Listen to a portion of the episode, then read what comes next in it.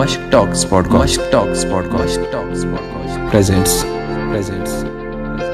تلسا غریبی حلسا غریبی حلسا۔ السلام علیکم ایوری ون میرا نام ناصر ہے اور آپ مجھے آرج ناصر کے نام سے جانتے ہیں۔ آپ سب سے اتنا کہنا ہے کہ پوری دنیا جو ہے وہ لڑ رہی ہے کووڈ نائنٹین یعنی کرونا وائرس سے۔ اور یہاں بھی ہم پرسنل لیول پہ بھی اس سے لڑ سکتے ہیں۔ کل ایک ڈاکٹر صاحب نے بہت ہی امیزنگ بات بولی اور وہ یہ تھی کہ اس وائرس کا ایگو جو ہے وہ بہت ہی بڑا ہے۔ انہوں نے یہ کہا کہ جب تک آپ اسے بلانے نہیں جائیں گے، یہ آپ کے پاس نہیں آئے گا۔ سو آپ نے اسے بلانا نہیں ہے۔ گھر سے نہیں نکلنا ہے۔ سوشل ڈسٹینسنگ کا خیال رکھنا ہے۔ اور یہ جو you know public curfews announce ہو رہے ہیں، ان کو آنر کرنا ہے۔ جی ہاں۔